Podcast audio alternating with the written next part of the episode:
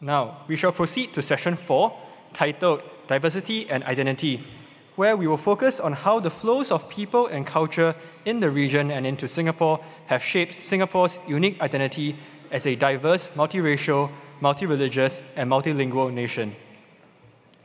The two speakers for this session are Associate Professor Farish Ahmad Noor of S. Rajaratnam School of International Studies at Nanyang Technological University and Professor Brenda Yeoh, who is Raffles Professor of Social Sciences at the Department of Geography in the Faculty of Arts and Social Sciences, NUS. To moderate the session, we're privileged to have Professor Vineeta Sinha, who is head of the Department of Sociology in the Faculty of Arts and Social Sciences, NUS. As we did earlier, we will now feature the final video clip of young Singaporeans reflecting on the Singapore bicentennial, and this time around the theme of multiculturalism. After that, the time will be handed over to Prof. Vineeta to introduce the topic at hand and to invite the speakers to present their views. Please give your attention to the screen. Thank you.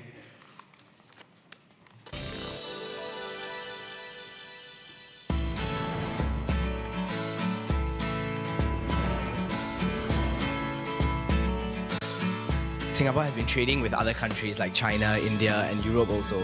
So basically, we have been interacting with other cultures since a long time ago. So in Singapore, unlike many other countries, we can see all the four um, different races uh, talking to each other and we are interacting. I find that our multiculturalism, okay, is very precious because this doesn't happen in many other countries. I find it very special in Singapore that we just, um, like in the void deck, we see auntie, uncle, and we just call them no matter their race or their background. And especially when I feel like we compare to other countries, we're one of the few countries who have racial harmony and peace in Singapore, and it's something that I find I'm very grateful for, and I feel it's something about Singapore that I'm very proud of. Another part of multiculturalism is that we get to try different cuisines from different races. And the hawker center part is like a place where everybody can have can choose to eat different cuisines like from different races hawker culture has always been part of Singapore's history and that we can like go around try food from different cultures, especially we are like multiracial society. When we develop developed to become a strong nation, hawker centers were one of the things that really um, bonded Singaporeans because of the diverse cultures and food. There's a lack of understanding and sensitivity with regards to race matters. People seem to be unknowingly participating in casual racism, um, and then they unknowingly say things or do certain things that they don't realize hurt their, their peers of different races. Sometimes there's still that sense of us excluding a few people once in a while, and I think that we should really try to like stop that from happening as much as possible. A lot of us choose to tolerate each other's religion instead of accepting it. And I think we need to work on accepting each other's religion, ethnicity, um, culture to really progress as Singapore. I do feel there are many cases of racism coming about in the recent years and the recent months. And I feel like we really, really need to go and um, check out this issue and sort of like solve it before it gets a bit out of hand. Right now, people tend to walk on eggshells around these subjects. I think starting young, we can perhaps, you know, have more conversations about these things and from just racial um, tolerance, we can move towards a understanding of one another. I hope in the future Singapore uh, won't have racism and so we can all live harmoniously and you don't have to worry about uh, people judging you based on your race.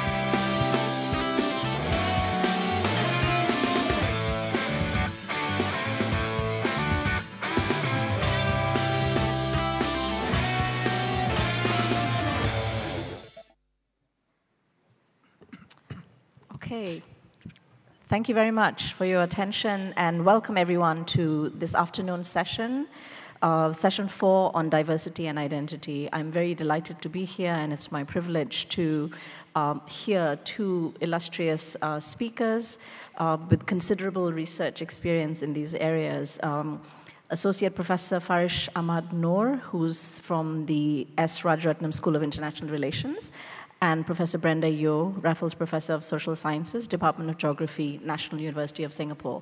Um, so I'm not going to take too much time except to say that this is clearly a very um, topical question, uh, the question of identities and uh, diversities, uh, of course, diversity of different kinds, and uh, it's been very current. It's always in the news, and we look forward to uh, hearing from our two speakers. So uh, Farish is going to speak first for about 20 to 25 minutes, followed by Brenda, and then we will have um, questions after that. So may I invite Farish to speak first, please.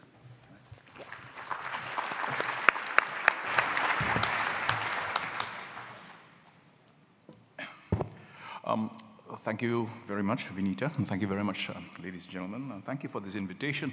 Um, I propose to, to, to be brief and get straight to the point, and I suppose what I'd like to talk about is, is about our colonial inheritance, uh, the, the legacy of multiculturalism and how we've come to understand it today. And, and I think when discussing the politics of identity, the praxis of identity formation, in the context of post-colonial Southeast Asia, including post-colonial Singapore, it's important for us to interrogate the vocabulary that we use on a daily basis. Let me start with an example that's actually uh, from outside Singapore. Um, I often cite this as an example of how identities were once understood in the context of a pre-colonial Southeast Asian world. Um, I'm drawing from uh, a text that I think is well known in our part of the world, the Hikayat Hang Tuah. Uh, some of you, I'm sure many of you are familiar with it. When you look at the story of, of Hang Tuah in the text itself, at one point in the second half of the text, Hang Tuah leaves Malacca and he travels to the kingdom of Kalinga in India. And upon arrival, he's greeted by the king of Kalinga and the courtiers of the Kalinga court, and he's asked, Who are you? And he says, I am Tuah, man of Malacca. The king of Kalinga takes a shine to Hang Tuah, likes him so much that after his stay in India, the king of Kalinga dispatches him to China. And upon arrival in China, he meets the courtiers of the emperor of China and he's asked, Who are you? And he says, I am Tuah, man of Kalinga. Now, that for me is, is highly indicative. It's a very important episode that a lot of people forget. It's highly indicative of how identities were once understood by Southeast Asians and Asians in general in the pre-modern, pre-colonial period, where identities were fluid, this fluidity of identity, the ability for Tuah to be a man of Malacca, a man of Kalinga at the same time. It reminds me of the work of K.N. Chaudhuri, Asia Before Europe, uh, Politics and Commerce in the Indian Ocean before the arrival of colonialism in the 18th century, where Chaudhuri looks at how identities were understood in a very complex very messy way by Asians who lived in a very complex and a very messy Asia. And this is a complexity that Asians, including Southeast Asians, in particular, Southeast Asians were comfortable with because, as we know, historically, Southeast Asia has been at the crossroads between East and West, China and India, and other parts of Asia. And so, movement, settlement, fluidity, migration, these are all norms of life and our identities have grown complex as a result.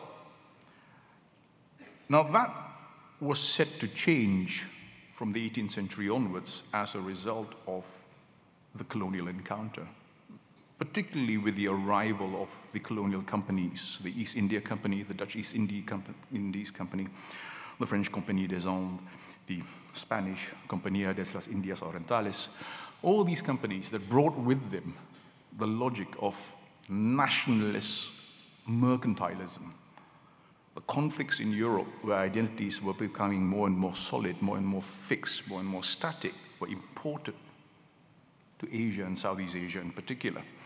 And with that, you know, emerged a different kind of politics. Our societies have always had a means of understanding identities that were complex and different.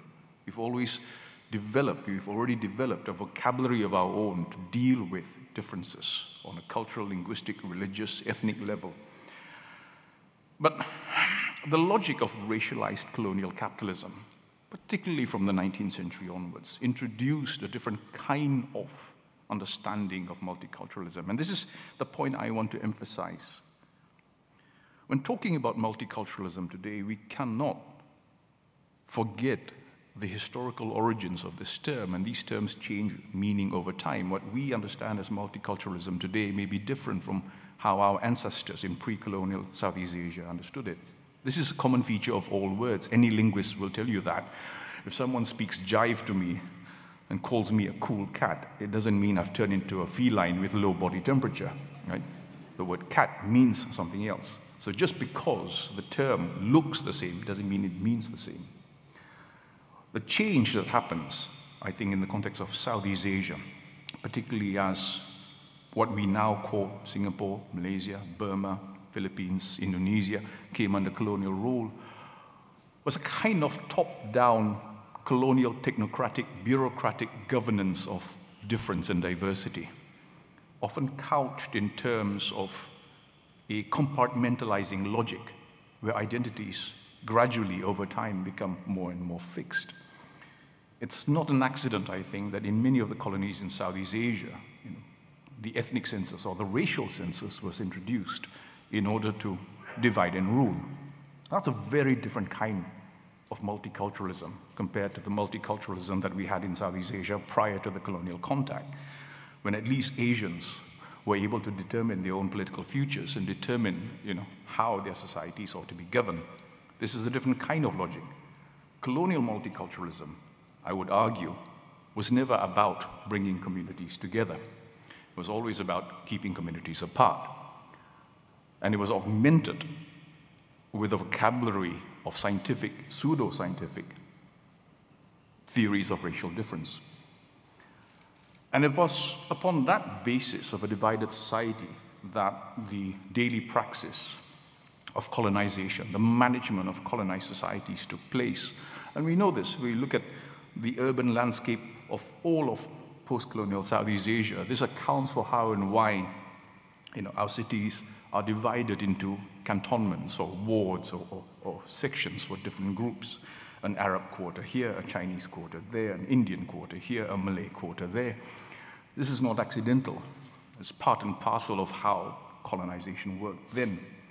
However, recent research, contemporary research, including research done in Singapore, shows that Asians Southeast Asians have always resisted this. You know, the Jackson plan to basically carve up Singapore into different ethnic enclaves never really worked at the ground level.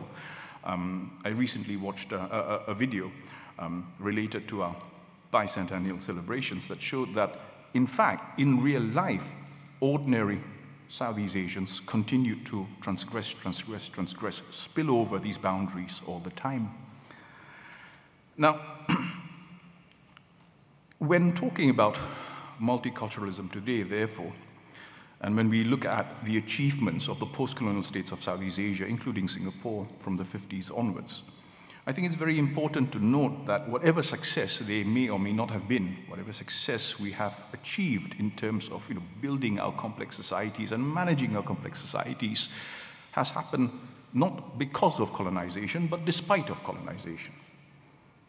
And any success, therefore, should be, I believe, rightfully attributed to post colonial Southeast Asians. We have, despite everything, managed to build nation states that are diverse and complex, and in some ways try to manage these differences, these, these exclusionary um, um, uh, praxis that we were lumbered with, our ancestors were lumbered with for more than 100 years.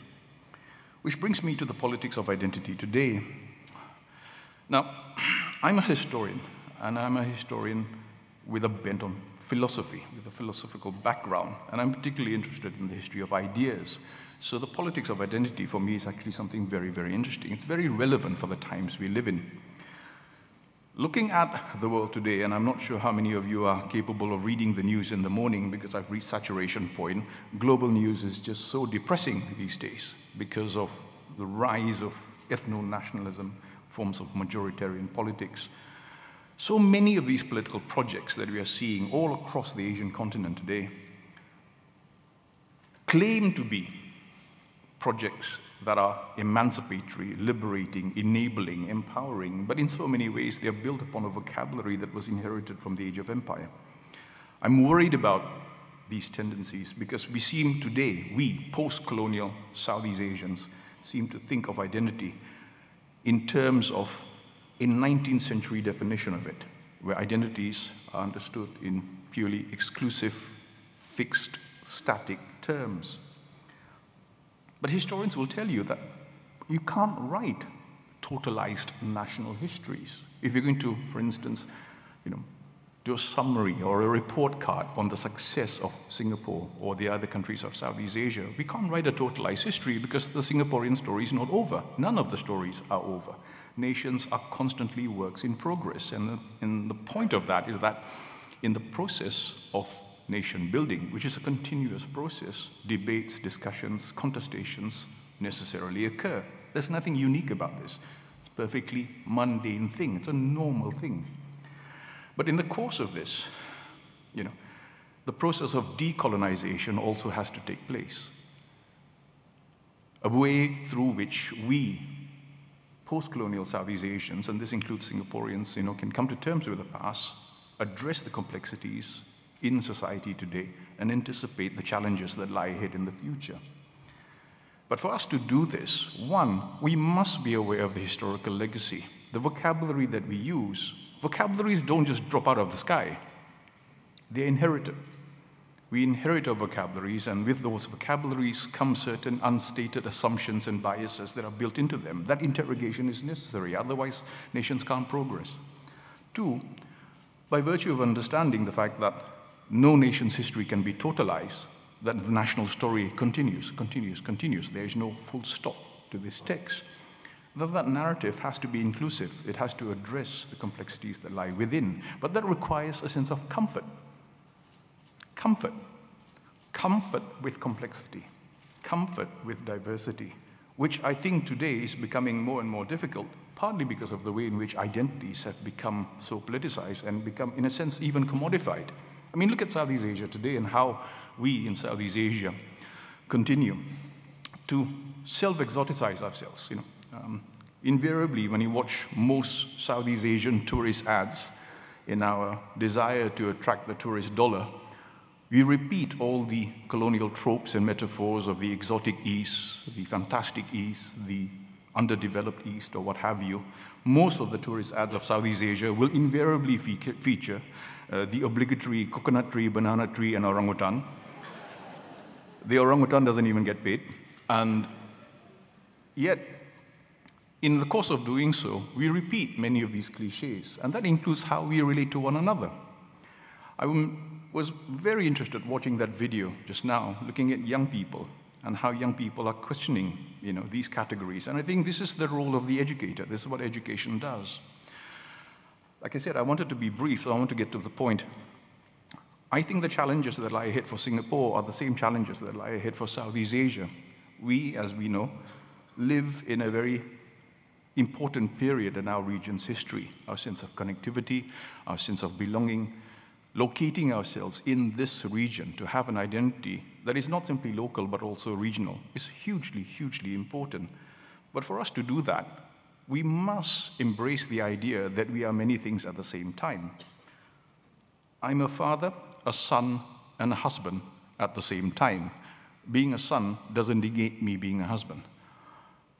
And I think all of us have to embrace this complexity in ourselves in the same way that at one point, as Chaudhuri shows in his work, Asians in the pre-colonial era were able to live with di this diversity and complexity and realize their interconnections, their cross-cultural, cross-border dependencies, how our vocabularies are inherited from other parts of Asia, how our identities are formed through this melange of, of, of cultural wedding, in a sense.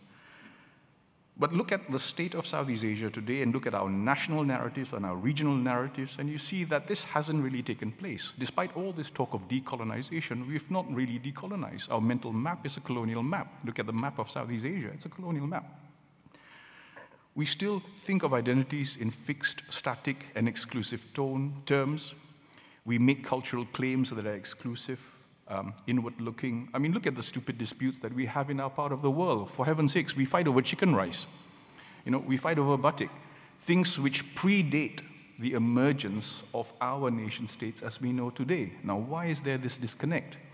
Now, earlier I focused on the way in which colonial politics divided communities, including communities in Singapore. But more than that, it divided our region as well. It broke our connections with this maritime world of Southeast Asia.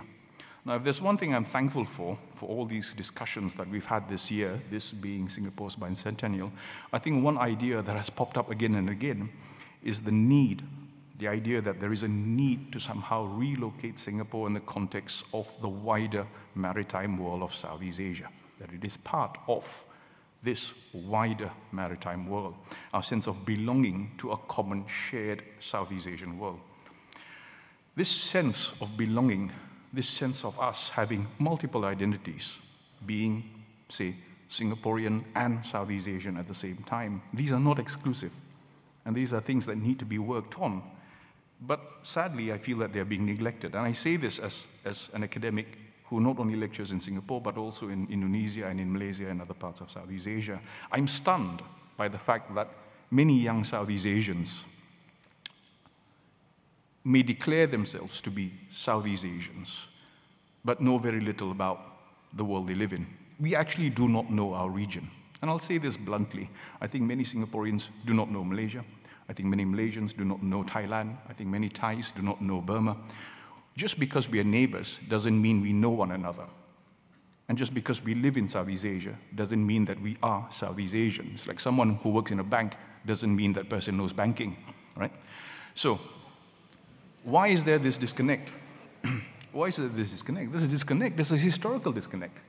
Because the dismemberment of our societies, our communities, our region was the result of a historical process which we need to address and we need to be blunt about.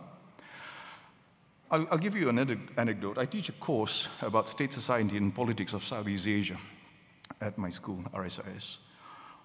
For my first class, I asked all my students to do this, and I have students from all over Southeast Asia. I tell them to turn off their handphones, which is already a challenge, of course, yeah? For, for, for, for some people, it's like having your arm cut off. Now turn off your handphone and turn off your laptop. Now take out a blank piece of paper. Yes, paper, it does exist. Take that blank piece of paper and a pen and draw me a map of Southeast Asia. More often than not, none of them can do it. Now, this, for me, is hugely telling. They can draw me a map of Middle Earth, though. they can tell me how to get to Gondor from Isengard. They can draw me a map of Westeros, but they can't draw me a map of Southeast Asia. Now, what does that tell us? What does it tell us? It tells us how our identities today, we live, we're talking about identities in an age of competing literacies. In an age of competing literacies where one has to be historically literate, politically literate, culturally literate, philosophically literate, economically literate, all at the same time. And these pressures are enormous, especially on the younger generation. But the reason why I feel that this engagement with history an honest questioning and interrogation of our categories of identity are necessary is because you know, this is not simply an academic exercise. It's crucial to the survival of the states and the societies of Southeast Asia, including Singapore. We, as we all know, are on the verge of perhaps one of the biggest tectonic socioeconomic shifts in Southeast Asian history. Our region has been buffeted by winds of change throughout for thousands of years, hundreds of years. We have been invaded, we have been colonized, but again and again, each generation of Southeast Asians has been, been able to survive this because of this ability to adapt, change, adapt, change, adapt, change. Now, with the coming age of new technologies, the fourth industrial revolution, AI, it will be a crucial factor for survival of anyone that they must be mobile. I believe, and this is a personal belief on my part, um, that our definition of success, particularly for this younger generation, will be very different from our generation. My generation, it was easy. Get a job, mother happy. Get married, mother even more happy, right? For the next generation, geographical mobility, professional mobility, job mobility are all going to be interlinked. The survivability of Southeast Asians, and this includes Singaporeans, means an awareness of the complexities of our landscape, our social landscape, our historical landscape, and ability to move, move, move, and to know who you are in a region that is complex. This means necessarily having an ability to have and sustain and balance multiple identities at the same time, very much like the circus trick where you're balancing 10, 20 plates at the same time. So I want to stop early because I want to have a discussion. I, need, I want to know what you think. I want to know how people in Singapore look at this uh, issue now. The questions and the points raised by the students that we saw earlier in the video shows that this thinking is now taking place. It must be addressed and it should be encouraged. But it means that we have to learn to embrace messiness and complexity and diversity. And it's not always nice, it's not always pleasant. Let me end with an anecdote. Um, talking about messiness and complexity and how we need to get out of our settled assumptions, some of which are historically wrong, by the way. Um, years ago, I was doing fieldwork among the Bajau Laut. Uh, these are sea nomads who live in the um, Sulawesi Sea. They live at sea on a boat, on boats. I woke up one morning in the boat, and right next to me, in the water at sea, were a bunch of five year old kids swimming. They were swimming from boat to boat. And I thought to myself, I was with a Singaporean camera crew at the time, and I said, you know what? This is the ultimate Singaporean parent's nightmare, you know? but why can Bajau kids swim at sea? Because from the moment they can walk, their parents throw them into the water. That's messiness. Get used to it. This is our world. We live in a complex, messy world. Get used to it, get used to it, get used to it. That's incredible resilience. And that comfort with complexity is then reflected in the way the Bajaus understand themselves. Compared to many other nations in the world, many other communities in the world, the Bajau have a very, very interesting myth of origin um, in the Bajau cosmology, most nations trace their origins to one place. We come from here. We originate from there. But the Bajau has a, a, a, a, cosmology where they have actually multiple points of origins. We come from everywhere. And so we are comfortable everywhere.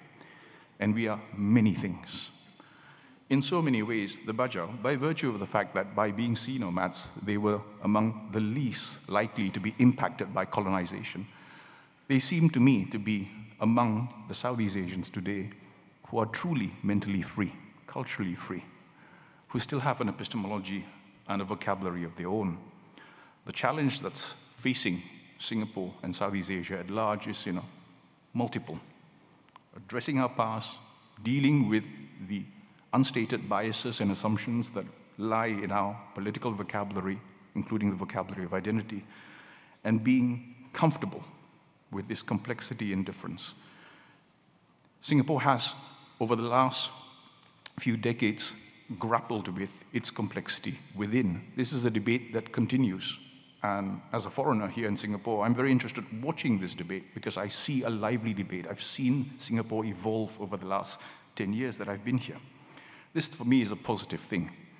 And I think this dynamic is something that needs to be encouraged and pushed further because it is there in that crucible, in that critical mess, that new imaginings can emerge.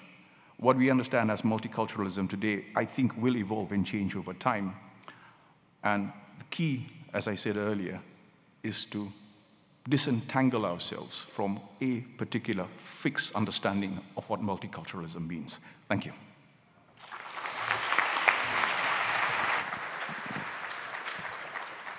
Thank you, Farish, for um, flagging our attention to region, to history, um, to uh, colonialism, and to uh, the importance of map drawing. And our next speaker knows very well about all of that. Uh, so let me invite Brenda to please speak to us specifically about multiculturalism and identity formation in Singapore. Thank you very much. I mean, good afternoon, and um, for this, and thank you for this opportunity to share some thoughts on migration-led diversity in uh, Singapore, a post-colonial nation, city-state. So questions of diversity and identity have gained salience uh, in recent times, as I think we all know, particularly the effects of uh, migration-led diversification on the social texture of, of cities, countries, and regions. So in Singapore, one of the primary tasks of post colonial nation building is to transform a motley crew of sort of diasporic peoples into one settled people with a clear identity vested in the nation state. So, this task is, of course, both challenging and crucial, although I think we need to remember that the concept of nationhood, as we know it today, only gained currency from the end of, the world, of World War II. So, in that sense, if I get this right, I mean, uh, this, this kind of context is important to our understanding of Singapore's place in time. So, sandwiched between the large polities of China and India, Southeast Asia has always had a long history that I think Farish was talking about in terms of migrations, mobilities, circulations, connecting diverse societies ranging from merchants, monks, sailors, rebels to the coolie trade. I think many of us can count probably a, merchant, a coolie, and maybe a re- rebel amongst our ancestors. So, from its emergence as a British trading post to its current ambitions uh, to become a global city state, Singapore's fate and fortunes are deeply entwined with this kind of migration history. So, since this is the bicentennial conference, it will be amiss of me not to say something about the year 1819 and its place in history. In 2019, the moment that we are occupying, um, our bicentennial calculations mark this year, 1819, with some ambivalence, I would say, as the beginning of Singapore's 200 year history since Raffles arrived. But if we wind back time at, at the turn of the 19th century, 1819 actually featured quite differently in the calculation of milestones in Singapore's history. So during the Diamond Jubilee, uh, celebrations, this is in 1897, the municipal commissioners depicted Singapore's runaway success and ascendancy as a premier port and trading center in tandem with Queen Victoria's glorious reign founded in the year of Your Majesty's birth, which was 1819. I mean, how many of us know that? Uh, Singapore was but a small place of a few thousand inhabitants with little trade at Your Majesty's ascension in 1837. So Singapore was still not very much uh, in 1837, but in, at the turn of the century, it is a city of 200,000 inhabitants, one of the largest seaports in the world, um, and a collecting and distribution center for all the vast trades in, in the region. So, at the height of colonial rule, 1819 was a significant year as it marks Queen Victoria's birth. Singapore's phenomenal trajectory was inextricably intertwined with her glorious reign. But, of course, uh, this intertwining unraveled and history took a different course. I narrate that because what I was trying to, in a sense, uh, reflect on is the fact that uh, historical milestones are imbued with different meanings depending on the priorities of the present and the privilege of hindsight. It will be interesting, I think, to reflect on how the discussions today at this conference will be analyzed come the year 2119 when we mark our tricentennial year. So, in that sense, I say everything with, um, with a lot of caution because I don't want to appear in the history books of a uh, uh, uh, hundred years later as uh, to be accused of saying something that um, I would not be, in a sense, uh, comfortable with. So, with that, let me get back to the, the story. I mean, and uh, basically, I want to, in a sense, talk about three different uh, strands. The first is to reflect historically on race diversity and its colonial antecedents. And, um, and then I'll get on to the, the next two sections if hopefully I have time. So, in uh, colonial Singapore, sorry.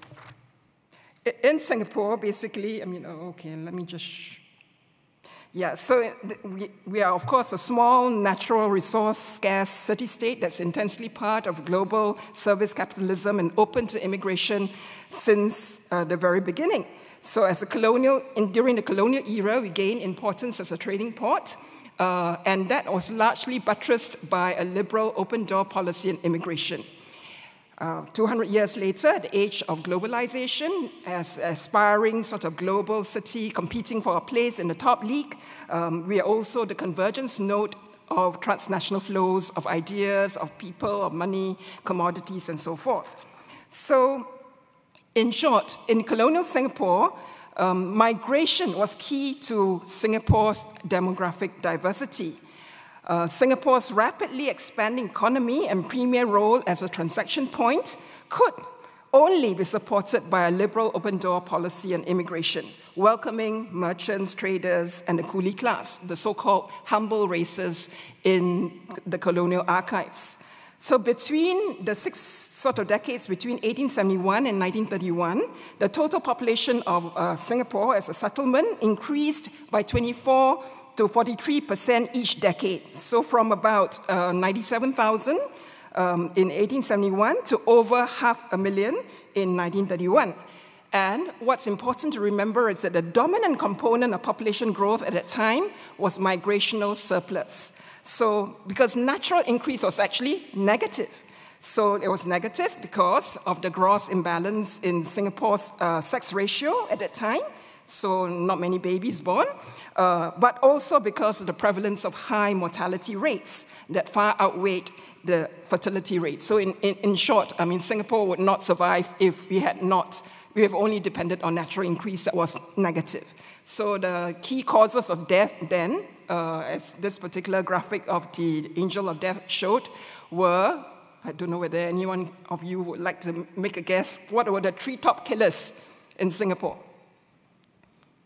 Well, I mean, I'm short of time, so I'll uh, give you the answers. Um, one is uh, phthisis or TB. A second would be malarial fevers. And the third was beriberi. So those were the key killers of uh, people in Singapore. So, um, and in that sense, Singapore then had to depend largely on, on uh, migration in order to thrive. So if you look at the um, census, the colonial census, the, the terminology used is also very interesting. So, by the turn of the 19th century in 1901, the population within municipal boundaries uh, was about 200,000, and that reflected a highly diverse complexion. 74% uh, Chinese of different dialect groups, 14% natives of the Malay archipelago, 8% natives of India, 2% Eurasians, 1% other nationalities, meaning Arabs, Jews, Sinhalese, and Japanese, and 1% Europeans. So, I mean, you could spend a whole sort of afternoon looking at the vocabulary used in colonial uh, census making, but uh, I will have to skip that for, for the time being, and basically, in a sense, come to my main point, which is that Singapore is truly the demographic child of overlapping diasporas in its that's from, its, from birth embodies many of the tensions of blood and belonging that the concept diaspora evokes, to quote uh, Tim Harper. Um, and if you look at uh, the right picture, the model of North Boat Quay that was presented in 1886 at the Colonial and Indian exhibition in London, this depicts a thriving sort of uh, street scene with a cosmopolitan kaleidoscope of different races, nationalities, and occupations. Even the women were allowed to peer out from the windows from the, on the upper floors, if you see what the picture depicts. So, this was how Singapore's cosmopolitan demography was presented and often celebrated. Um, but what I will be talking about a little bit more is that less is said about the processes of mixing, of fusion, of hybridization, the kinds of complexities that uh, Farish has already talked about in Southeast Asia. These were less evident and uh, not discussed as much. Um, so these creolized kind of cultures are adapted from multiple cultures of origins, like the Peranakans, the Eurasians, and so forth. This will be a theme that I will come back to in, in, a, in a while. So how was So, how was, um, in a sense, Singapore's migration induced diversity uh, perceived and governed uh, in colonial Singapore? So, while Singapore then did not feature a strict system of racial segregation, the diverse racial communities in the trading emporium were governed through a pragmatic tolerance for plural societies. So, as Furnivall noted, in a plural society, each group holds by its own culture and way of life.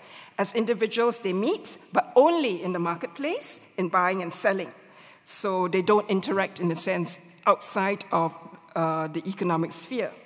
So, and Raffles' master plan for Singapore that uh, Farish had already talked about, as translated by Lieutenant J- Jackson, was set up precisely to facilitate governance of plural societies. Each race has its own sort of ethnic enclave the Chinese kampong, the Chulia kampong, the Arab kampong, and so forth. Only Europeans had the privilege of residing in the town proper. Uh, this plan, of course, as Farish already mentioned, did not work and it was regularly sort of transgressed, but it revealed the colonial racialized mindset. So, under the logic of the plural society model, race based communities and subgroups flourished under colonial rule, whilst political power remained concentrated in the hands of a colonial elite one, on, on, on, the one hand, membership of these sort of race based communities bestowed a set of values and ways of perceiving that was reinforced by the community, as well as a network of uh, institutional support that provided cradle to grave services essential for immigrant life. So you look to your clan association for you know, jobs and for uh, a place to be buried in, you will not look to the colonial state. On the other hand, of course, authority is highly centralized, as only the governor, to quote one of the colonial civil servants, by the careful use of the iron hand with the velvet glove, could hold together the different races and classes and creeds of which the community was, com- was composed. Uh, and um, this is when I show you my favorite quote from the colonial governors uh, as it really reflected the ethos of the times. Um, this is uh, Governor Weld in 1884. He says, I think the capacity for governance is a characteristic of our race, referring to the European race. And it's wonderful to see in a country like the Straits a handful of Englishmen and Europeans, a large and rich Chinese community, tens of thousands of Chinese of the lower coolie class, Arabs and Parsi merchants, Malays of all ranks, and a sprinkling of all nationalities living together in wonderful peace and contentment. It always seems to me that the common Chinese feeling is that we, an eccentric race, were created to govern and look after them, as a groom look after a horse, while they were created to get rich and enjoy the good things of the earth. So I guess we all, in a sense, laugh at the sort of pride and prejudice and patronage that's in this particular quote, but I always also try to think whether, in a sense, uh, some of the discourse that we produce today, whether it sort of approximates some of the, the three P's here the pride, the prejudice, and the patronage. Um, moving on then to um, beyond the colonial period, with independence in 1965, immigration laws were modified to reinforce Singapore's borders as the fledgling nation state worked to establish its own identity as a sovereign state. So, this new nation state had to enact closure in order to congeal uh, what uh, Gopal Baratham calls the jelly of nationhood, a really sort of evocative face, phrase. Um, and um, this basically involves sort of uh, legislative changes to the 1957 uh, Singapore Citizenship Ordinance, where everyone born in Singapore was conferred automatic citizenship. So those born in Malaya or citizens of the UK and its colonies could become citizens if they had a minimum of two years of residence. And uh, all other aliens, as they were called, including those born in China, could apply for citizenship by naturalization with at least eight years residence. Here is where I pause to thank the heavens that I was conceived in Penang but came out in Singapore. So I was Singaporean from day one. So I mean, uh, could belong to the first category. So um, and so in that sense, within the first few years of independence, there were strict controls imposed on the import of foreign workers But this had to be relaxed as industrialization went into full swing, resulting in, of course, uh, a large increase in the influx of uh, foreign labor. Um, my time is really running, so I shall um, go a bit faster. So, towards the end of the 20th century, with declining fertility rates and sort of a more aggressive immigration policy, I think uh, what we see in Singapore is uh, what the cartoonist calls diversity Singapore, as you see in the slide. So, and um, so if you look at our population, basically over 10 years, 2008 to 2018, um, the uh, citizen part of the population has uh, declined from 68 to 62 percent. And it's the non residents, remember the aliens uh, from somewhere else, uh, that uh, has uh, increased from 22 to 29 percent. Of course, there's been, uh, this is in the face of in, um, massive population growth from 4.5 million to 5.64 million. Okay, let me move on to my second theme, which is to look at the multiracial nation state and its invisibilities. So um, this is a familiar story, so let me be quick about this, that uh, in terms of the immediate post-colonial nation-building phase, and against this backdrop of a plural society with racialized categories that's been hardened by colonial policy, the new national leaders advocated the welding together of people uh, using the ideology of separate but equal multiracialism. So as the stem says, Singapore, many races, one people. So uh, Four official races were designated, CMIO, as we all know, and this discourse of the four M's multiracialism, multiculturalism, multilingualism, and multireligiosity basically is, um, sets out to, in a sense, encourage acceptance of uh, different traditions, religions, and so forth amongst communities without discrimination for any particular community, to quote uh, Ambassador Chan. Uh, and um, so often depicted will be children of the four races standing under the national flag, um, as you see here. Uh, this is one of the more popular de depictions of CMIO multiracialism in the now defunct magazine Home. Um, and um, as the litmus test, perhaps, of our CMIO multiracialism, let's see how many of us are able to pronounce I, you, and we in the three official languages. Can you join me? So um, let's start from the, the left. Saya, awak kita, wo ni woman. And here comes the challenge, right? So I had to like consult my uh, uh, colleagues. This is nan, ni, and nambe. So I mean, uh, in that sense, I mean, uh, whether we pass or not uh, the litmus test of multiracialism, I leave it to, to you to judge. Uh, in terms of the ethnic composition of the resident population in Singapore, this has remained fairly stable. Let me skip quickly. There's been sort of small increases and decreases. Others and Indians basically have increased by a couple of percentages. Malays and Chinese have decreased uh, by a couple of percentages as well. So while the CMIO categories have been relatively stable in the post-colonial nation state, uh, my argument is that these singular categories hide many kinds of diversity and one of which is, in a sense, uh, brought about by increasing international marriages that introduces diversity into the primary relations that constitute the family. So in 2017, cross nationality marriages basically accounted for almost 30%, uh, whilst uh, marriage across ethnic categories made up about 22%.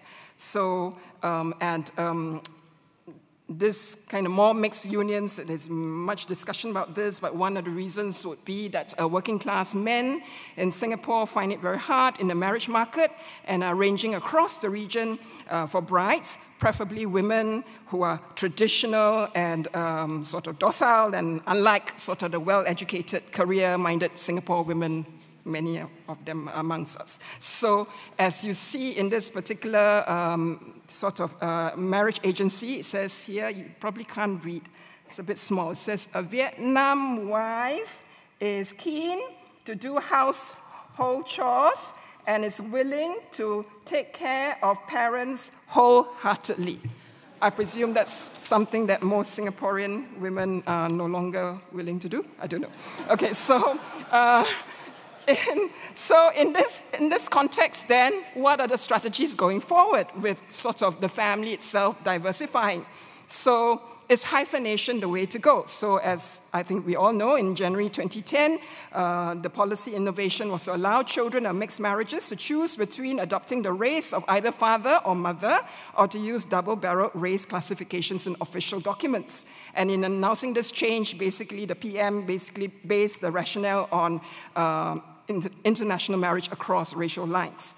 Uh, but he also stressed that this policy is nothing to do with uh, uh, revolution. It is basically a liberation, liberalization to allow sort of parents greater choice.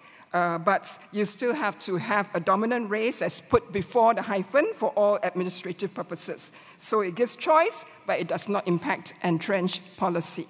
And um, I searched high, high and low, couldn't find many official figures as to whether this policy, this hyphenation policy has been taken up. All I know is that uh, in the early years, in 2011, 2012, about 16% of mixed heritage babies uh, were, did uh, adopt this particular double barrel classification. Uh, and um, for, for, the most part, um, many mixed race Singaporeans do not feel the need to adopt this particular uh, classification. So as, as it says on the slide there, I mean, uh, you can take Singapore, uh, you can take Chinese, Indian, uh, others, and Chindian, and many other human, I suppose, would be uh, possible ways of identification. Um, so my point here is that uh, this, um, this issue raises, I think, important questions for our consideration, and I'd like to put up two here. So, is this liberalization of identity politics without widening the base for claims making to gain cultural rights a meaningful step forward in managing diversity uh, in the multiracial nation? That's my first question. And second, uh, it's, uh, I think, a more crucial question is this active recognition of hyphenation basically a major step towards more flexible ways of thinking about race, cultivating cosmopolitan sensibilities, and accommodating difference? Um, I don't have many answers, and I think I'll skip this. I was going to, in a sense, share some of the research that we did for, on Eurasians, but I'll leave that to, for the discussion because I want to use my last three minutes uh, for the second and last point I'll make, which is to do with the multiracial nation state and its exclusion. So, as a framework for inclusion, as we all know, CMIO multiracialism applies only to the resident population who are able to leverage ancestral cultures to claim belonging to the nation state. Non residents, the 29% of the population, uh, regardless of uh, any commonality with ancestral cultures, are not able to exercise this claim. So the vast majority of this will be temporary migrant workers admitted into the nation state as transient labor with no or very limited rights uh, and pathways to residency and citizenship.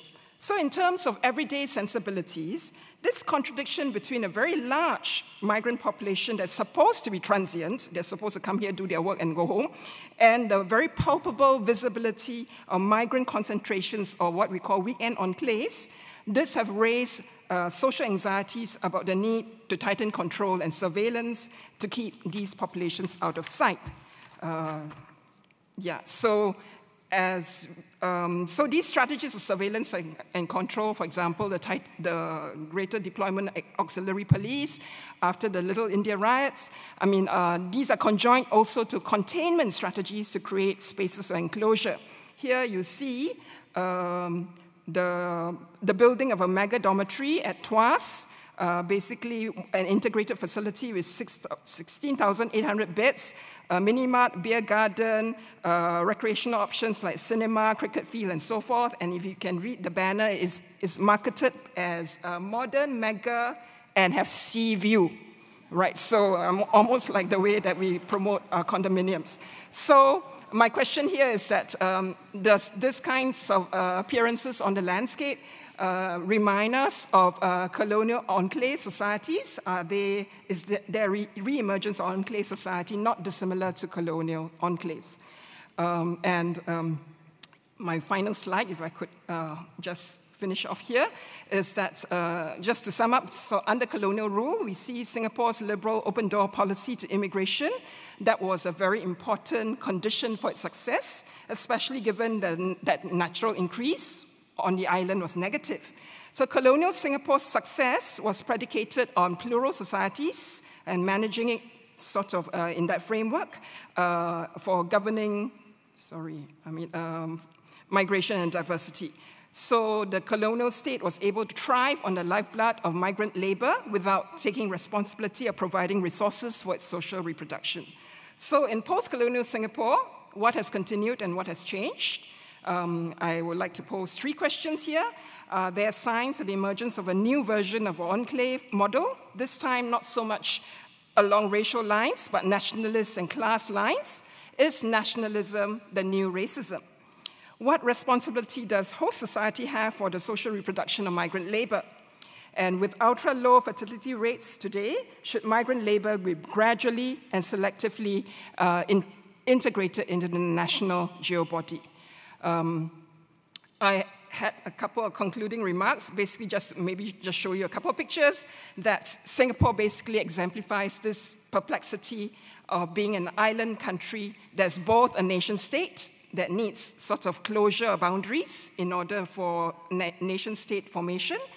And at the same time, we are also an aspiring global city that needs to be, uh, that has imperatives of openness necessary for its survival. And um, I'll just leave this quote. Uh, I think the PM, in his wisdom, basically talks about the need to get the balance just right between national identity and cosmopolitan openness, between free market competition and social solidarity. So, um, yeah, sorry to have to rush towards the end, but thank you very much for your attention.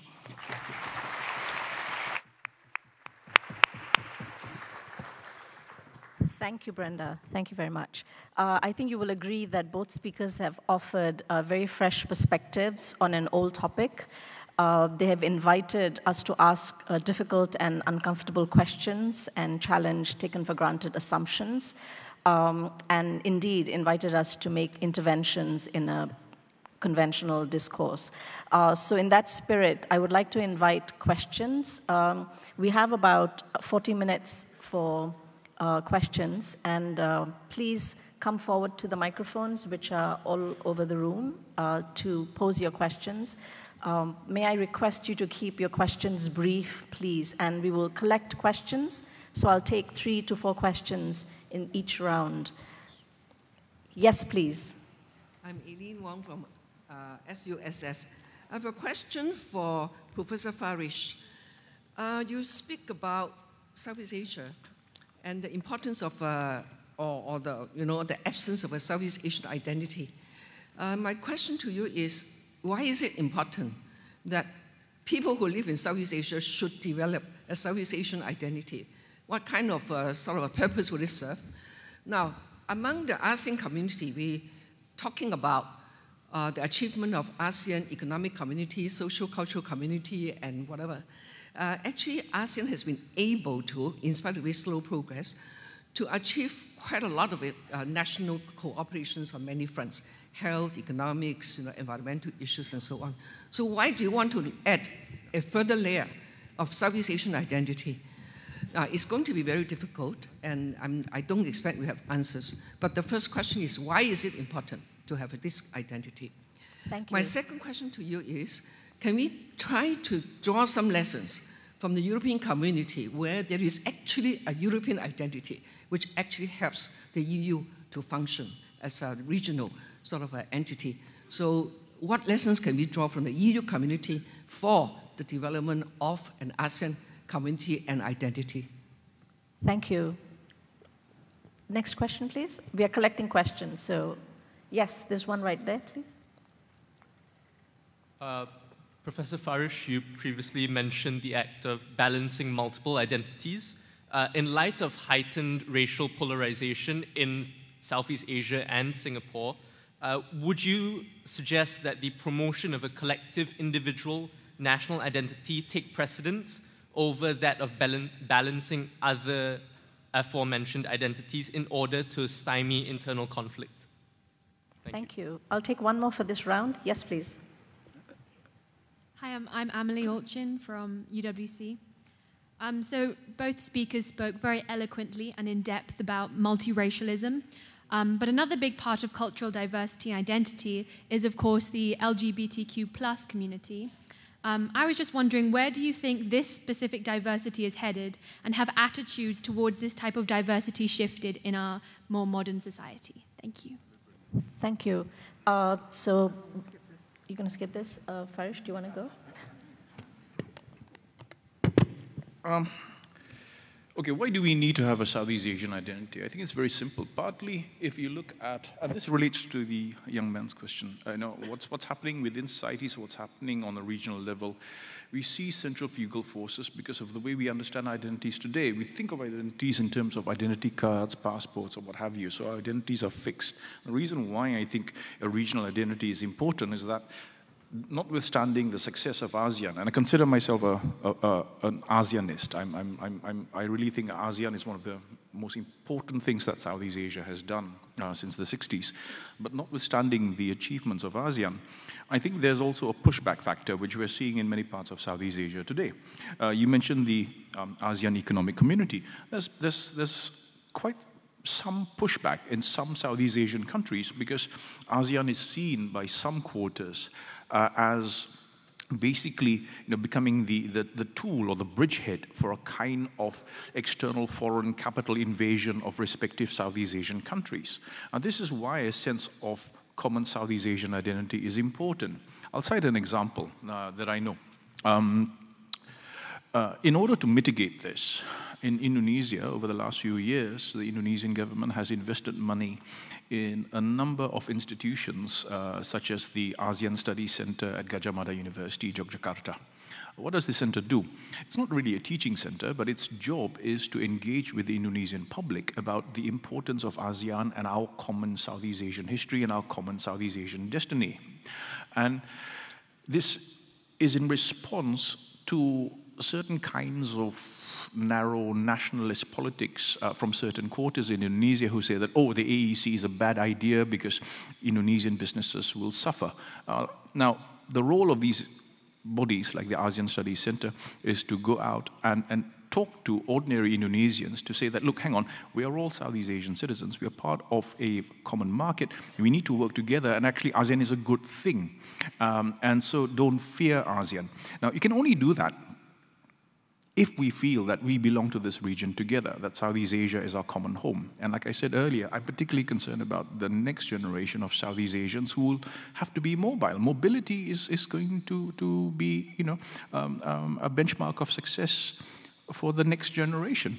This idea, you know, uh, held one generation ago, where you, uh, you know you can be born in Singapore, you study in Singapore, you marry a Singaporean, you work in Singapore, you retire in Singapore, you die in Singapore. That's over for a lot of people. And this applies across Southeast Asia.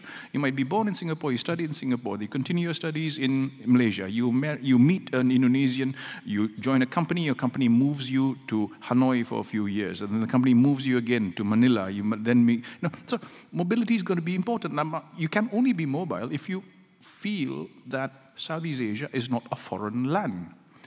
And because I'm a committed ASEANist, I would like all Southeast Asian citizens to feel that Southeast Asia is an, a kind of extension of our understanding of home. We should not feel like foreigners in each other's countries. So you have basically concentric circles of belonging. So that's my answer to you. ASEAN alone, remaining at a state to state level, can only achieve so much. What ASEAN cannot do as a body, as a legal body, is that it cannot get into the hearts and minds of ordinary Southeast Asians and make them feel that we are actually friends and neighbors and part of a bigger family. The Indonesians have a nice way of putting it, keluarga besar, the extended family. And I think this is what I personally would like to see. Now, you talk about the EU. well, the EU and ASEAN are two completely different things. The EU is a legal body. It has laws. ASEAN doesn't have that. So we can't compare. The two are not the same. But crucially, let's remember one thing. Unfortunately, like it or not, for the longest time, European identity was predicated in terms of an oppositional dialectics against a cultural other. And that cultural other was the Arab Muslim. because that's how European identity emerged. You know, uh, its genesis is in cultural religious conflict.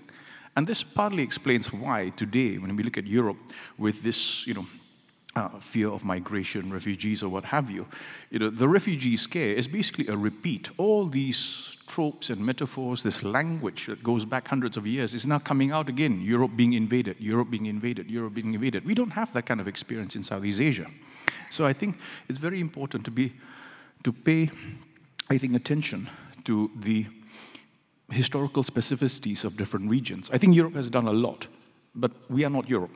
We have a very different political history and a very different institutional history. And ASEAN has not attempted to do what Europe has done, which is to aim towards singularity. I think that was the mistake of the EU. The more you, you, you, you aim for singularity, the more you invite a backlash. And I think this is what we have, we've, we have been seeing in, in Europe over the last few years. Um, to go back to the question about identities, you know, and how national identities or, uh, can supersede identities. Yes and no. It's not a panacea. Uh, it's not as if, you know, if you have a sense of citizenship, it, it, it, it negates other identities. The, the question is, uh, this is something that I think all of us in Southeast Asia have to pay attention to. I believe that we are one of the most culturally complex parts of the world. Every major religion is represented in Southeast Asia. We have countries that are majority Muslim. We have countries that are majority Christian, Philippines. We have majority Buddhist. We have significant visible presence of Hindus, Taoists, Confucianists all over Southeast Asia. This basically means that every cultural conflict in any other part of the world becomes our problem because of the spillover effects. So while national identity, citizenship is important because it gives you another level of belonging or attachment, it cannot negate it cannot and it should not negate your other identities as well. I don't think it should ever come to a point where you have a kind of um, what I think is an, almost an extreme form of secularism in some European countries where, you know, to be, to be a citizen of country A, you somehow have to underplay or downplay your religious identity. It should never be that. It should never be a choice where, you know, you're either religious or a citizen. Um, I don't think that would work in our context. So the question again is of balance. And like I said, nations are work in progress, works in progress. And I think we are witnessing this, this playing out in, in Southeast Asia. Um, as to the last uh, question about gender, well, you know, again, if you look at the history of Southeast Asia, you'll find that, you know, gender, gender identities have always been complex in, in our part of the world. Across Asia, we have, you know, own indigenous vocabularies of, of dealing with this. My concern is that when, when vocabularies like the vocabulary of politics of identity come to Southeast Asia, often they're tied to other struggles that are taking place outside Southeast Asia, which may not you know, be you know, as relevant or important um, to our immediate concerns in this part of the world. Um, I, will give you another example. I, I, I'm not comfortable with the way in which Southeast Asia is constantly being dragged into you know, um, the security concerns of, say, the Western world, where, where perhaps you know, terrorism are important issues. Our main concern in Southeast Asia, as far as I'm concerned, is climate change. If there's one thing that's going to radically pose a threat, an existential threat to some Southeast Asian nations, it's actually climate change. But invariably, the problem with many Southeast Asian societies, like many post-colonial societies, is that we have to perform to the international community. We have to show how civilized we are, how modern we are, and we have to, to, to take on board their concerns as well. Um, and I think in the process of doing that, we forget, you know, this is the Eurasia we're talking about. We forget our own histories, forget our own vocabularies, we forget our own way of dealing with things like internal diversity, complexity, and fluidity. A lot of that has been gone. Believe me, by and large, there's a vast amount of indigenous Southeast Asian knowledges, knowledges in every sense, cultural, cosmological, philosophical, that most Southeast Asians are not familiar with. But that, like I said, is partly because they're too busy watching Game of Thrones. Thank you. Thank you. Uh, yes, please.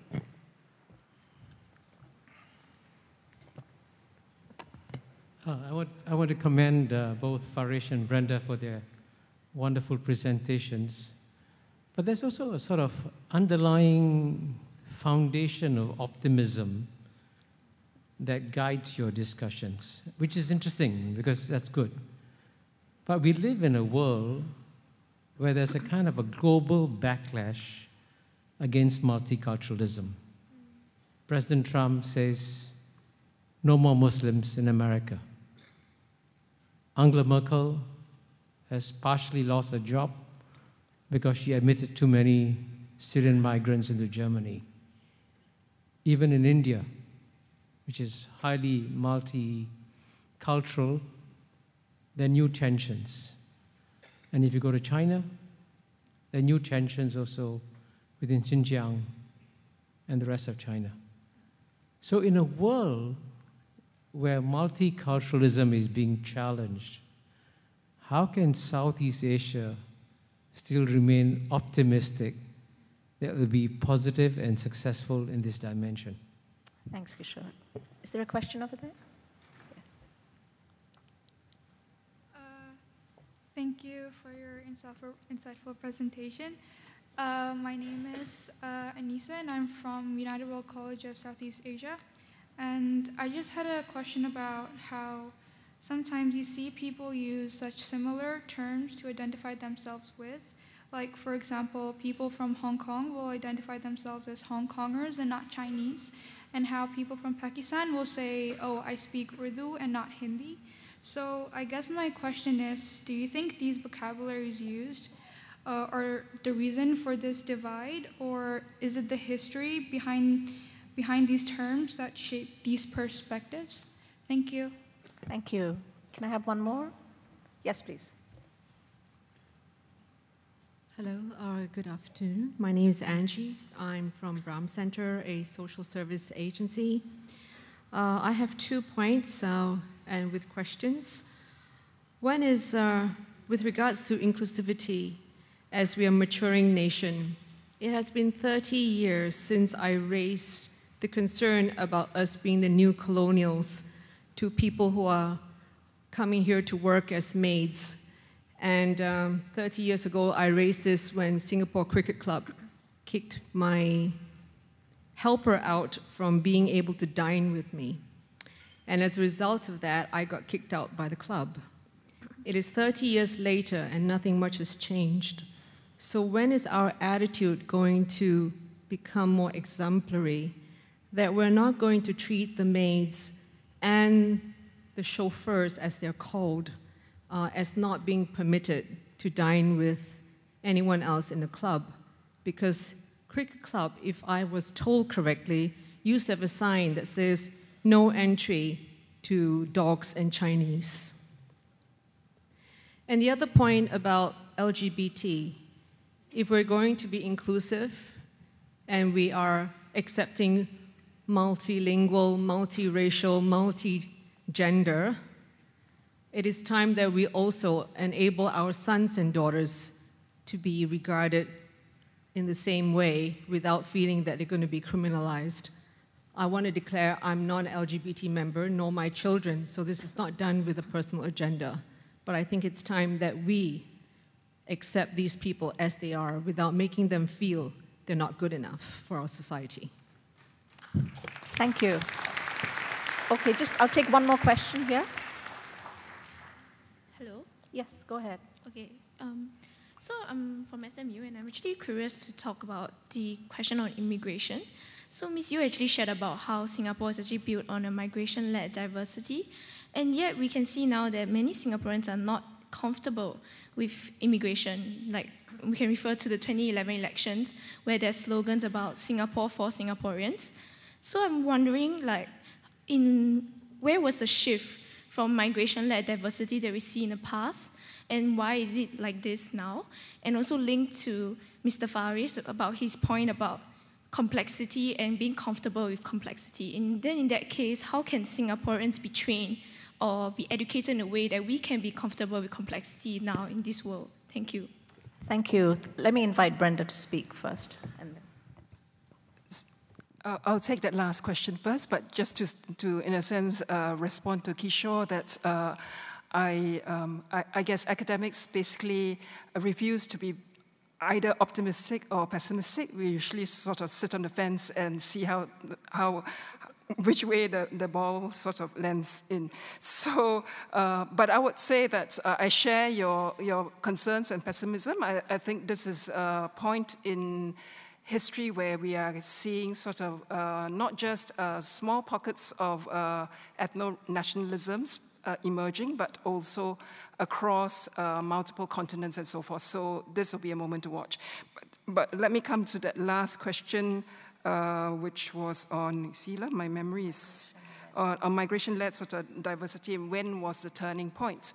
I think as I was trying to illustrate in the talk, uh, there was no just one turning point, but a major shift has to do with the move from a colonial regime to the nation building regime, where, in a sense, borders have to be hardened and, and closed in order for uh, nation states to to deal with internal problems and uh, form uh, uh, an identity of their own.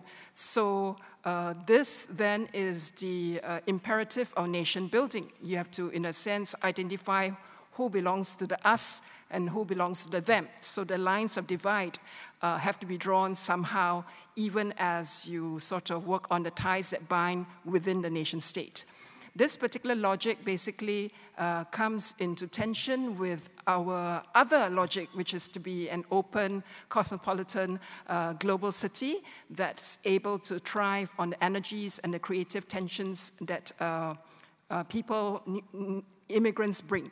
So it is this tension between the two that leads to um, our current sort of uh, ambivalent anxieties about uh, migrant labor. Um, I will also want to, in a sense, uh, complicate the situation by saying that uh, we actually have quite a bifurcated system of thinking about migrant labor because um, our system allows us to, in a sense, um, invite those who have skills the, and those who can contribute to join us as residents, permanent residents, and uh, hopefully citizens as well, in order to replenish our population pool. Uh, but uh, we do have uh, use and discard kind of mentality to answer the, the, the, question that was posed um, at that corner of the room in terms of the migrant labor that belong to the work permit holder class. Um, and um, I think there are anxieties that um, the nation state will be swamped uh, by these uh, working class immigrants if we loosen control over them. And uh, the kinds of social anxieties mean that uh, we don't even allow for um, migrant workers to live normal lives in terms of marriage and, um, and, and giving birth to children, for example. So these become uh, issues of contention uh, because of this um, ambivalence about where the boundaries of the nation state ought to be drawn.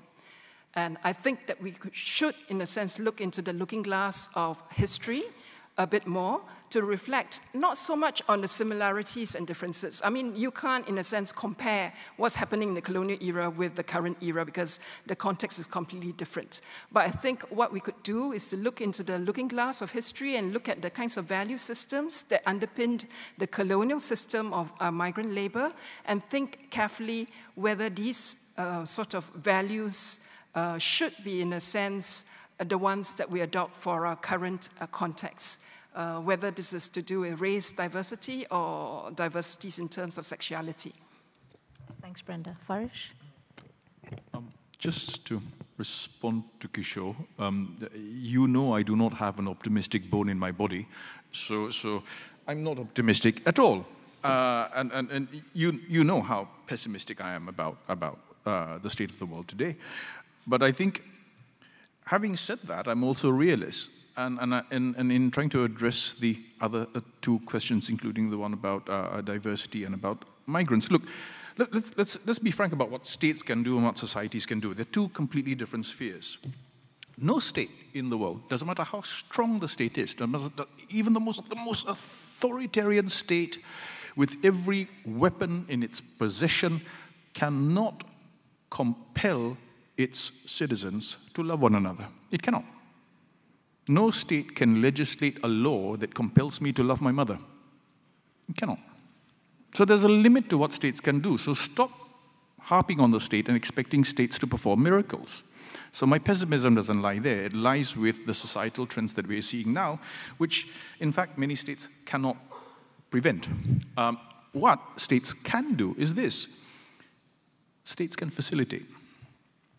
States cannot compel people to love one another. States cannot compel you to understand difference. It cannot compel you to be comfortable with difference and complexity, but states can facilitate those who do.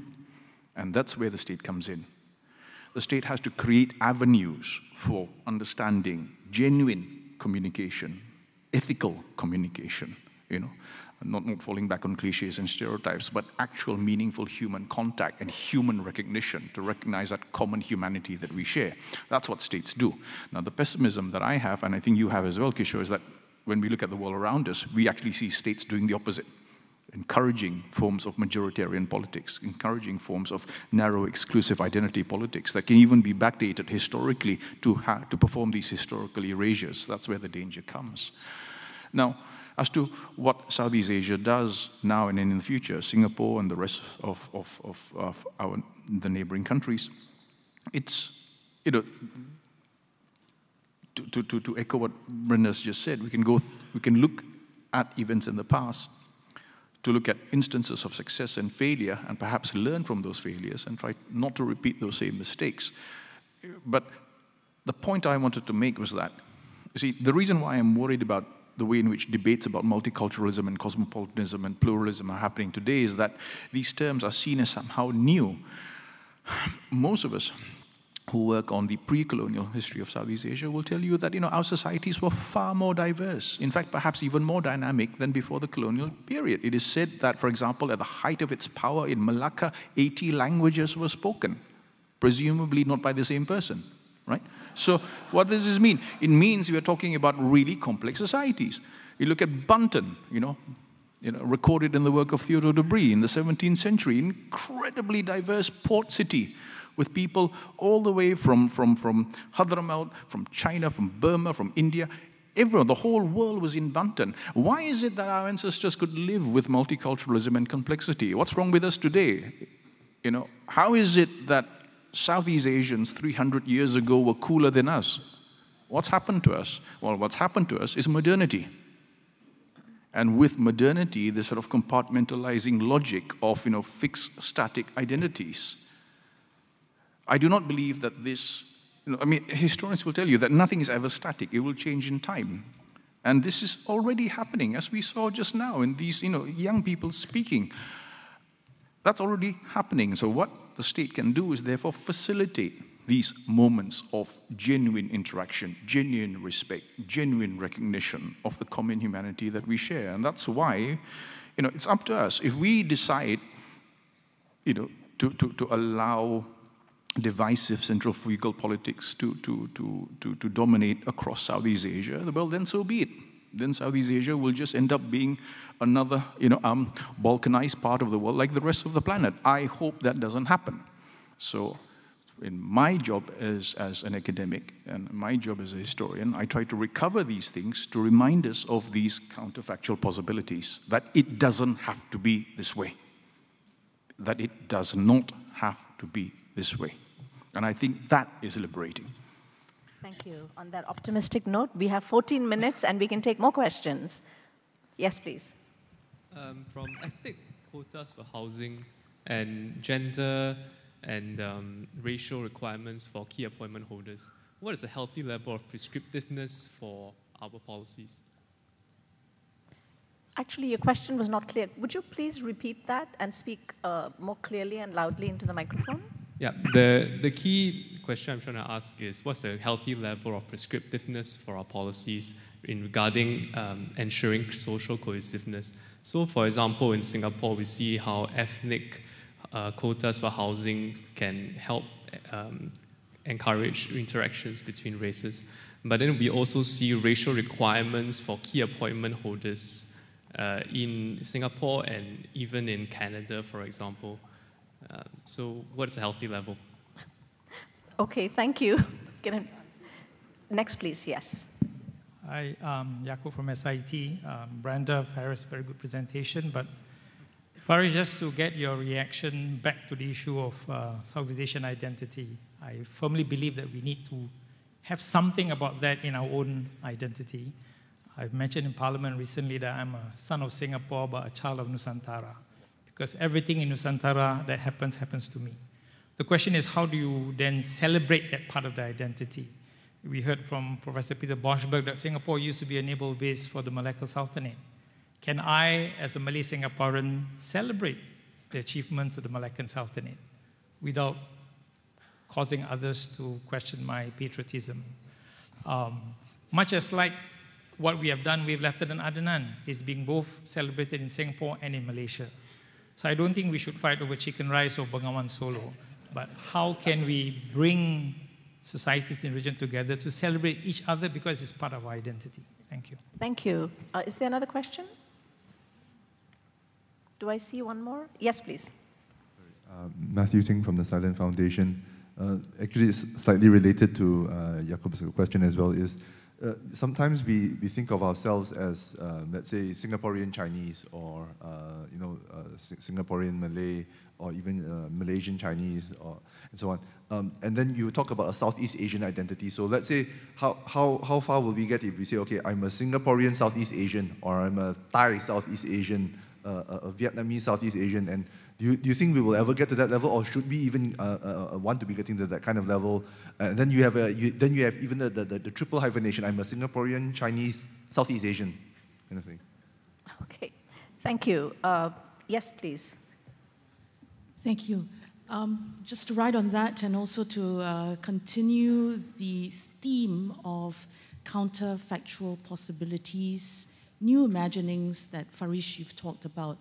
Um, can I just invite you to share with us, because you have traveled the region, what are the views, what are the images that our neighbors, our friends and brothers in the region have of us as Singaporeans?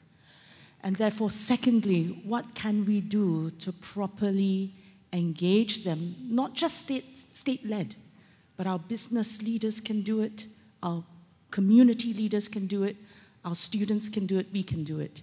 So, what can we do? And finally, I'm really, really excited by the, the, the, vision of us rediscovering our complexity and diversity so that perhaps Brenda can address this. We get past what is CMIO, which may be necessary for politics because we want to ensure that there's inclusion and integration so that CMIO tells us who we've left out. But can we leave that aside for everything else in life and celebrate our diversity and be more meaningfully connected to the region? So, thank you. Okay, thank you. I can't resist this. Gillian, do you really want to know what the region thinks about Singaporeans? okay, let me, uh, Brenda, would you like to go first? Thank you. I guess I'm a bit bemused by the fact that we talk about Southeast Asia as though it's out there. I mean, um, aren't we in Southeast Asia and isn't Southeast Asia here in us, with us? I mean, and in that sense, I mean, um, why this angst about uh, sort of identifying a difference between Singaporean identity vis-a-vis Singapore, uh, Southeast Asian identity? Uh, many families these days have uh, someone coming from Vietnam or Thailand or the Philippines, uh, and um, our families are diversifying. So, in that sense, I think complexity is not just out there in the region, it is, and, and something that we should, uh, in a sense, embrace, but it is very much in us and with us. Uh, and um, I think um, in both our presentations, and what we see is a colonial simplification of complexity. Um, whether it's in the form of uh, census categories or the way in which uh, policies are prescribed. Uh, and um, I guess my plea would be for um, a bit more sort of um, flexibility in the way that uh, policies are prescribed. So to, to the question of prescribing policy, uh, I have to say that uh, academics don't prescribe policy, so I don't have an answer to that one. Uh, but certainly uh, a lot more flexibility in the way that we think. And I think um, Farish traveling around the region and, and gathering sort of uh, sound bites from the region is one thing that Singapore could do a bit more of. I mean, not just in terms of uh, Farish or, or, or, the usual sort of policy visits. But uh, as our people basically traverse the region and uh, interact with them uh, of the, pe the people in, in, in, Southeast Asia, whether this is through marriage, this is through economics, I think uh, that complexity will soon become very much part of our everyday life. Thank you, Brenda. Farish?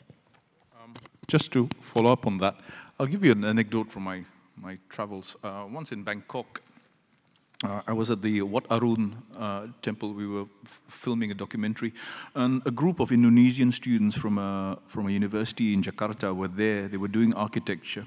So I asked these Indonesian students, um, you know, um, what, what do you think, looking at this, this famous temple that's a landmark of, of, of Bangkok? And, and the students spontaneously said, oh kita senang sekali Kan ini budaya kita, kan ini tamadun kita. You know? Oh, we are very happy. Isn't this our culture?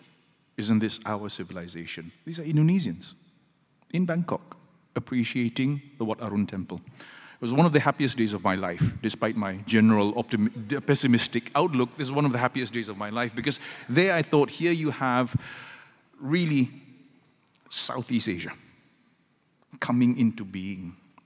Indonesians who saw Thai classical architecture as part of their common Southeast Asian heritage.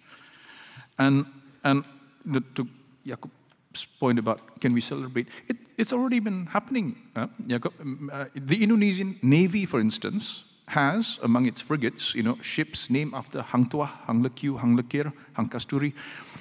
And there are many of these instances where we already have this cross-border sharing because like it or not, we, I agree with Brenda, we, we are all carriers of this common fluid history. It's in us. It's just that of late, of late, a kind of narrow nationalist parochialism has seeped into Southeast Asia, uh, partly uh, because of the competition uh, you know, uh, between states, our rush for foreign capital or what have you. Uh, and that then relates to the question about how does the rest of Singapore see, um, how does Southeast Asia see Singapore? Are you sure you want me to answer this? Uh, okay, let's, let, okay, let's be black, uh, frank. Eh? We are all adults here. So Singapore has a very interesting image in other neighboring countries. I'm basing this purely on, on, on you know, personal anecdotal experiences. It's, it's ambivalent, of course, yeah? It's positive and negative at the same time. On the negative side, of course, the word kiasu comes up. Um, and, and it's like, oh, always want to be first, always want to be first, always want to be first. But on the other hand, there's the idea of this is something worth emulating. Um, for instance, you know, sometimes I've seen development projects in Indonesia, a new condo comes up and, it, and they'll be on the poster Singapore standard. Uh, what does that mean? It means very clean. Uh, and I think these are all of us, all the nations, all the states of Southeast Asia, we all have ambivalent views of one another. This is perfectly normal. This is perfectly normal. And I think if we are really honest with ourselves, we can have a regional discussion, we can have a national discussion, we can talk about these things. But again, you don't have to look beyond that other, and this is the important point that Brenda mentions the other is inside, it's here. Now, thank you very much for talking about these mixed marriages. This is something I've raised, I don't know how many times I've raised this at so many ASEAN meetings. Um, apologies to the ambassadors in the audience, but there are millions of ambassadors. There are millions of ambassadors. If you look at Southeast Asia, one thing I would really like to see a study of international marriages across Southeast Asia. The numbers must have risen by now. I speak as a Malaysian married to a Singaporean um, of, from, of Indonesian origin. I don't have to look for ASEAN, it's at the dinner table every time I go back. It's there. This is true for many of us. Now, no ASEAN state has ever considered seriously treating these people. These are the bridge builders. These are the complex families whose children will be complex, and they, will, they, they are the ones who are most likely to carry the idea of this ASEAN. It's in these families that you won't have disputes over chicken rice or batik or wayang kulit or whatever. You won't, because these families have that complexity already within, and yet not a single state that I know of in Southeast Asia has actually tapped into this. So that's one. But to follow Brenda's point, this is my pessimistic side coming in now. Let's not just celebrate this sort of, you know, um, cross-border marriages uh, as, as one, a panacea, and two, let's not forget that cross-border marriages don't just happen on the level of professional elites. Many of them are actually at a very ordinary working class level. My only, my, one of my biggest fears is that ASEAN, Southeast Asia, splits into two. A sort of small cluster of plural, comfortable, open-minded, cosmopolitan Southeast Asian elites, buffeted and cushioned by capital, who are quite comfortable in Singapore, Jakarta, Kuala Lumpur, Manila, Bangkok, you know, in their cafe latte drinking, sushi eating circuits, yeah? Swimming on a sea of 600 million poor Southeast Asians who are not mobile and who have no, no mobility and no access to mobility. We do not celebrate these marriages when they are among the working classes, factory workers, you know, and these, now, that, that is the kind of slippage, the silencing that I think we need to be cautious about. Because ASEAN is this complex thing, and all our component members, all our states, including society, is part of this complexity. So if you're going to really recognize and address complexity, well, address it properly. Yeah? Don't just look at the happy side look at the complexity, warts and all, everything, and, and, understand it. I think this is a very exciting time for Southeast Asia, and I think we're heading towards you know, a very exciting future. But let's be realistic about this as well. Thank you.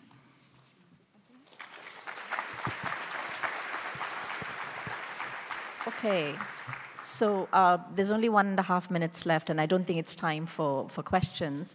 Um, would you please join me in thanking the two speakers for very engaging insights? Um, and uh, thank you to IPS for inviting me to be a part of this panel, and thank you to the audience for a robust discussion. I'd like to close the session formally, but invite you to talk with the speakers over tea. Thank you very much.